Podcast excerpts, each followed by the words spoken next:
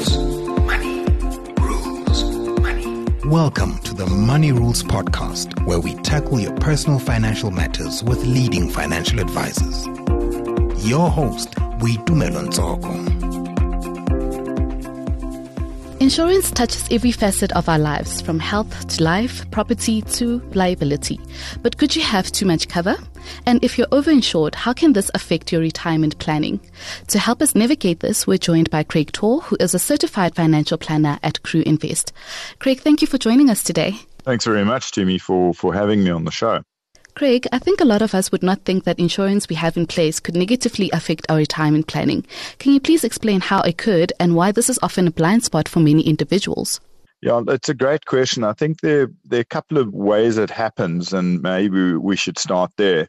Um, you know, the one is very obvious. They, they could uh, have been oversold by the insurance broker um, because obviously the insurance broker earns commission for the uh, sale of the product. So, so there is a, a bit of an incentive to oversell. But uh, often that's not the case. Often the amount of cover that was taken out initially was the correct amount of cover. But what happens over time is that the need for cover typically reduces. So, uh, for example, if you have a family and you're starting out, we, we always kind of uh, make the comment that you'd need the most cover the day your final child is born. So, you know, um, if you think about that, you have a future liability of taking care of that uh, child until they finish university. At that stage, you're probably pretty heavily indebted in terms of your bond. Um, you know, so it stands to reason that at that stage, you'd probably need the most amount of risk cover. Um, but then as time moves on, uh, that need would decrease, you know, as the kids get older, as the bond gets reduced.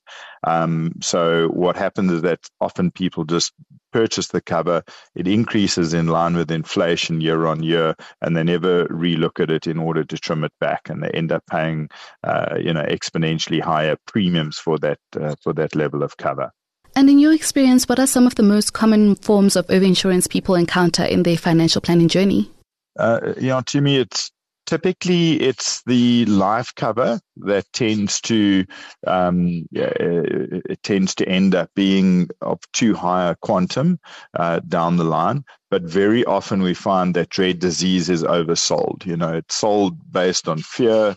There's a very high likelihood of uh, having a claim. Um, but what is often ignored is what will the financial implication be if one were to contract a dread disease. So the smart thing to do is to begin with that in mind and look at, you know, for example, if the person has a medical aid, uh, the regulations in uh, um, uh, on, uh, in terms of medical schemes um, ensure that the uh, medical schemes have to uh, meet um, government requirements uh, and and cover um, you know, cover the uh, um, uh, prescribed minimum, minimum benefits. Excuse me, losing my track of thought there. So it's prescribed minimum minimum benefits that all medical schemes need to cover. So that would cover the bulk of any costs associated with a cancer or heart attack or anything like that. And then on the other side, if the dread disease led to a disability and the client has income protection in place, you know, the need for dread disease is very difficult to quantify. And we very often find it's oversold, you know, where clients have millions of dread disease cover. It's a very expensive product. So they end up wasting a lot of money on it essentially. Are there any particular indicators or signs that someone might be overinsured, and how can individuals assess their insurance needs accurately? Yeah, so I think there it's important to do scenario planning. So it begins with one's budget, um, and one needs to look at what it costs to maintain maintain the current standard of living and then do the various scenarios. So if you've got husband and wife, for example, and husband were to pass away, wife were to pass away, those scenarios need to be run. In other words, there'd be less income coming into the household. There would be a slight reduction in expenses, but not a complete, uh, you know, uh, uh, and that those calculations need to be taken into consideration. Um, and not just current, because obviously current may involve bond repayments, it may involve uh, paying for school fees, university fees. So those expenses do fall away. So one has to look at a scenario for the rest of one's life um, in order to accurately assess how much cover is needed. So it's not just a simple thumb suck exercise. Craig, can you maybe share with us an example of an intervention you had with a client in this regard and its impact on their retirement planning? Yeah, um, this is a very interesting one. We've had numerous, but this is probably one of the more extreme ones. Uh, client was spending um, just around 30,000 Rand a month on risk cover. Um, when we went through the scenario planning, it turned out that they could actually trim their cover back uh, by about 16,500 Rand per month. Now, one must bear in mind that in order to pay 16,500 in risk premiums, one needs to earn at his tax rate about 28,000 per month. So essentially what we then suggested after trimming back the risk premium by 16,500 was to use that money plus the tax savings and put that into a retirement fund. Um, and that had the impact uh, over a nine year period of actually adding another nine years to their retirement plan. In other words, before the client came to us, they would have only had enough money to retire at 65 and they would have run out by age 74 just by that one intervention, we were able to add another nine years onto the lifetime of that uh, retirement fund which which you know that that um, uh, end result was achieved without uh, you know without a, an additional cent coming out of their budget. That was just redirecting the money that was being wasted on risk. So there are numerous examples like that, and they are very powerful um, and and have a, a, a very big negative impact on retirement funds. So, what strategies or advice do you often provide to clients regarding striking the right balance between insurance coverage and securing their retirement? Look, there it's it's really around regular reviews. You know, I think as people's needs change, as their balance sheet moves and shifts, it's important to re uh, look at what one is spending on on life insurance and uh, you know disability insurance, etc.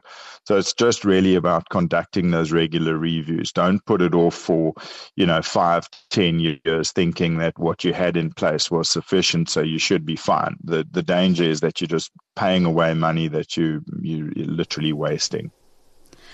Just staying on reassessing your insurance coverage, what is the optimal time period to do that?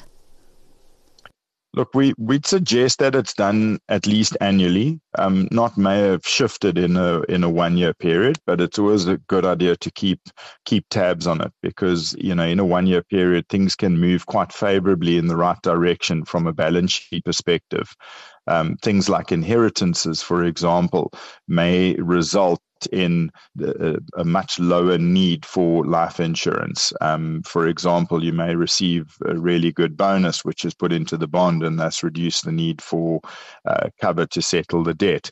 Um, you know, children may have a change of plan in terms of their studies, decide to work earlier um, than they had previously planned on, which which would reduce the need for cover. So there are a number of factors that would have an impact in that regard. And just lastly, Craig, how often would you recommend that people check the retirement plan to make sure it's still in line with their goals? Again, you know, at, at least annually, um, I would uh, certainly recommend at least annually. Investment feedback can be given more regularly than that. But if uh, a sound plan is put in place, uh, you know, annually should be sufficient. Unless there are changes that occur before that uh, anniversary is up, then absolutely, you know, I would suggest they get hold of their planner and reassess based on the new uh, conditions that may exist. Craig, thank you so much for joining us on this episode and shedding light on this often overlooked aspect of financial planning. Oh, great pleasure. Great pleasure, Tim. That was Craig Torr, who is a certified financial planner at Crue Invest. Thanks for listening to this episode of the Money Rules Podcast. To listen to more, go to moneyweb.co.za or the Moneyweb app and follow Moneyweb News for daily updates. Moneyweb, Money. your trusted source for business and investment insights.